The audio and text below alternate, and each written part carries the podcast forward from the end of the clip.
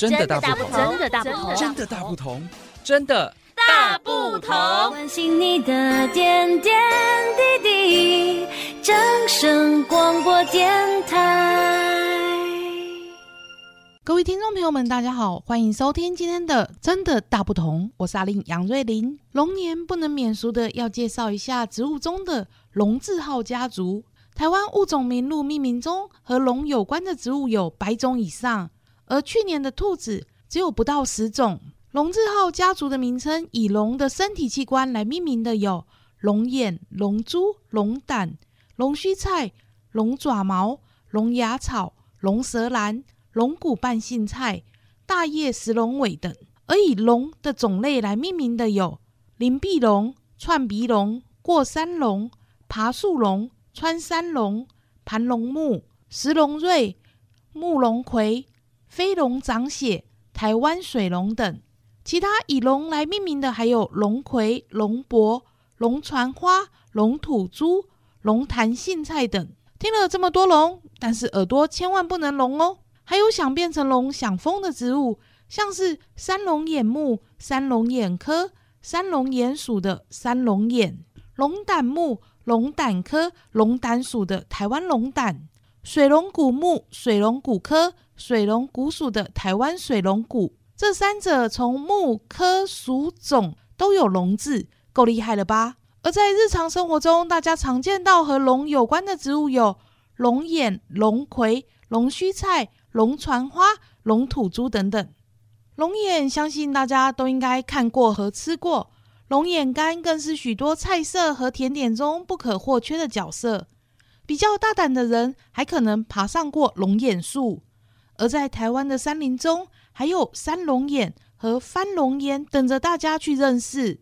龙葵是一种野菜，俗称欧迪亚菜，在乡间的传统菜市场里也买得到。吃起来甘中带一点苦，深受许多人喜爱。龙葵的果实则是许多人童年美好的回忆。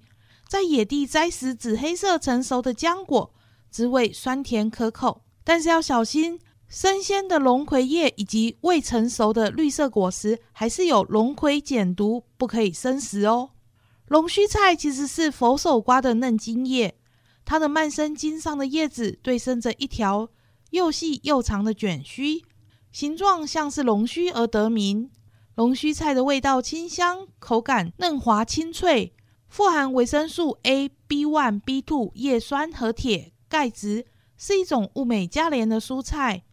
因为它很容易种植，而且生命力又强，是少数不用农药来防治病虫害的蔬菜之一。全台湾有八成的龙须菜来自花莲县吉安乡，可以说是当地最具代表性的蔬菜。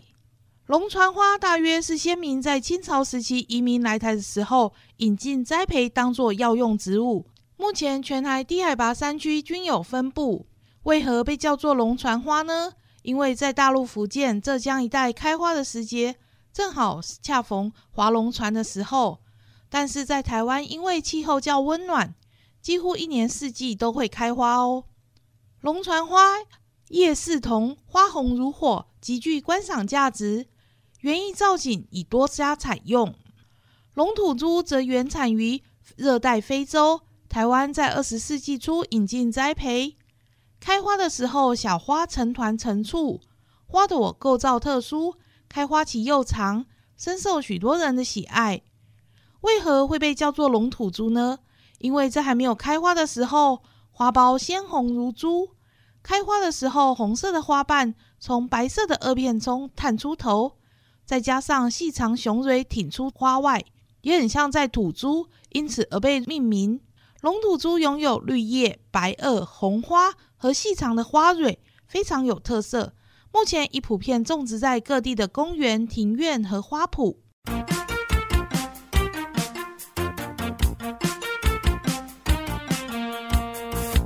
说完了植物，来说动物吧。号称变装高手的变色龙是高手中的高手。有人说它善变，也有人说它是善于伪装。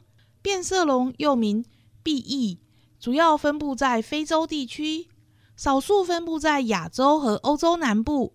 非洲马达加斯加岛是它们的天堂。变色龙光听这个名字就知道它不是泛泛之辈。变色可以说是它最厉害的生存法宝。随着环境改变肤色，将自己融于自然环境中，除了躲避天敌和方便接近猎物之外，光线、温度、湿度、情绪等都会让它大显身手一番。但这都是普遍对于变色龙的认知。它真的只有这一点能耐吗？曾有科学家在美国国家地理杂志发表过一篇文章，指出变色龙的体色变换不单单只是为了伪装，其实还赋予了另一项更具意义的重要作用。就像人类透过语言进行沟通，它们则是透过体表颜色的变化来进行和同伴之间的资讯传递，传达情意。体色的鲜艳度代表着各种想传达的讯息，像是他们在捍卫自己领域的时候，会对侵略者呈现明亮的颜色；当遇到有意挑衅的对象时，体色则会变淡。另外，雌性变色龙遇到不喜欢的追求者的时候，体色会变得暗淡，来表示我不喜欢你。怀孕的母变色龙则用较鲜艳的体色告诉异性：我已经有宝宝了，不要来追我。变色龙到底还有哪些不能说的武林秘诀呢？为什么可以在短短的二十秒内迅速的变身成功，化险为夷？其实它们的变色秘诀和血流无关，而是它们的表皮和真皮之间有一种色素细胞，色素细胞的移动能够引起肤色的变化。另外，还有一项鲜为人知的秘密，就是它们的左右眼能够同时朝不同的方向转动。不但有助于观察周遭的环境和天敌的动态，也能够快速地发现猎物。当昆虫靠近的时候，它们就会伸出具有弹性、能够分泌粘液的舌头，以迅雷不及掩耳的速度加以捕捉。可爱模样又具有天赋异禀、特异功能的变色龙，曾经是宠物界的宠儿。另外，野外的变色龙也常常被人捕捉，外加栖息地的开发与破坏。他们也面临着生存危机。在台湾转进街角巷弄的宠物店里，或许还可以看到价格不菲的变色龙，但台湾的气候其实并不适合它们的生存，照顾起来也会格外的费神。建议还是让这种奇妙又充满神秘的生物留在野外，留给他们一个可以恣意徜徉、充满生命力的森林里，自由自在的生存吧。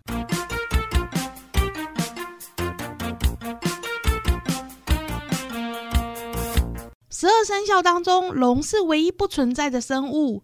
然而，在现实里，蜻蜓不但在英文名字中被赋予了龙的名，同时也是在昆虫当中外形能够让人联想、外形能够让人联想到龙形象的唯一重选。身手矫健的蜻蜓在空中恣意翱翔，往往将小昆虫逼得走投无路，可以说是空中飞龙。可是，空中飞龙之名又是从何而来呢？说到蜻蜓的英文俗名，得从西方艺术中的英雄圣乔治谈起。圣乔治最广为人知的，当然就是圣乔治屠龙的故事。一条巨龙出现在利比亚的城市作乱，居民为了求生存，只好每日奉献活人作为祭品。当王国的公主被送到湖畔献祭之际，圣乔治挺身而出，以长枪刺穿恶龙，拯救了公主的性命。而圣乔治和蜻蜓之间又有什么关系呢？罗马尼亚民间传说，圣乔治拥有一匹美丽的白马，但是这匹马却受到恶魔的诅咒，恶魔将它的外表变成一只巨大、具有翅膀的昆虫。于是罗马尼亚人就把这种昆虫叫做“恶魔之马”。Devil's horse. 也被称为恶魔的飞虫。Devil's fly。由于在罗马尼亚语中，龙与恶魔使用了同一个单字，所以在翻译为英语的时候，恶魔成了龙，字词就被转化成空中飞龙。Dragonfly。事实上，蜻蜓大约在中生代的侏罗纪就出现了，远比这则故事的历史还来得早，并且早在三亿年前的石炭纪时。已经有外表貌似蜻蜓的古代巨蜻蜓出现，不过这些巨蜻蜓在二叠纪末期便已灭绝。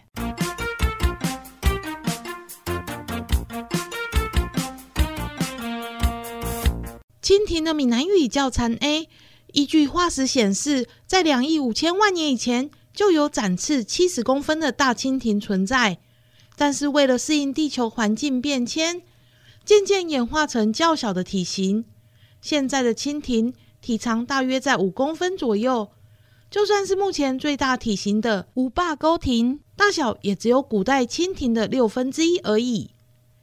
蜻蜓因为具有强健的胸肌，能够带动两片薄薄狭长的翅膀，可以在空中高速飞行，而且它的头部能够上下左右转动，加上具有一对大复眼，具有眼观四方的功能。不论哪个方向的动静都可以看得到，所以能够在空中追击或是拦截一些动作慢的飞翔昆虫，因此有“空中小飞龙”的昵称。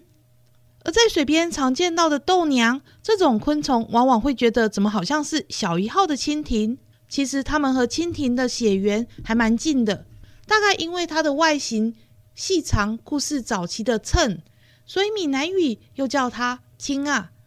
豆娘一如其名，不但长得娇柔无比、风情万种，连飞行的时候也是斯斯文文的。但是它们和蜻蜓一样是肉食的，它们所捕杀的对象大多是活动力较弱的昆虫，像是蚜虫。豆娘和蜻蜓的区别在于豆娘前后翅的大小、形状、脉纹都颇相似，而蜻蜓则否。当停栖的时候，豆娘的翅膀常常是竖立在体背，与身体成一个角度，而蜻蜓则是平展于身体的两侧。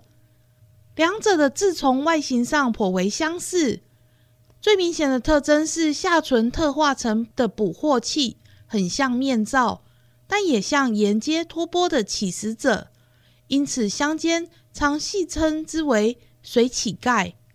不同的是，蜻蜓的稚虫。身躯粗壮，腹部末端无尾鳃，而是以直肠鳃呼吸。豆娘的稚虫身躯细长，腹部末端具有三片尾鳃。水田、鱼池、公园、溪流或是湖畔、池塘、沼泽，都是蜻蜓与豆娘的栖息地。它们的雌虫在交尾后，常将卵产在水域中，或是水生植物的茎或叶上。所以常常可以在水边看到蜻蜓点水以及豆娘点水的美妙身影。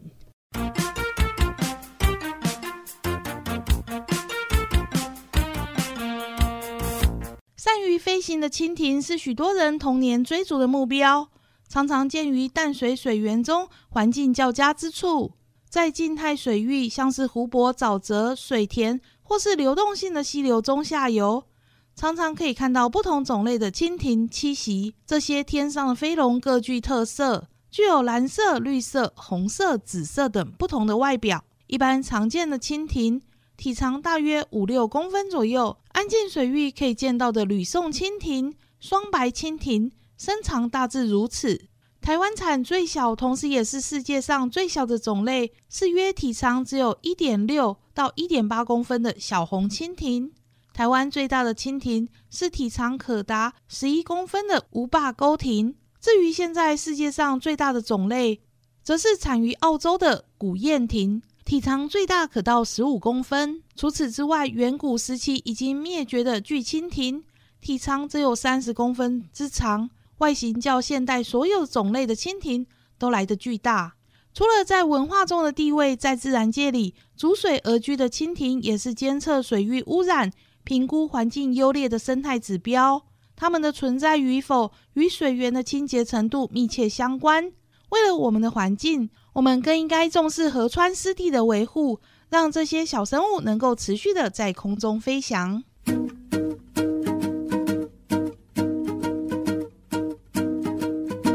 感谢您的收听，阿玲要祝福大家都能拥有自然、健康、快乐的美好生活。拜拜。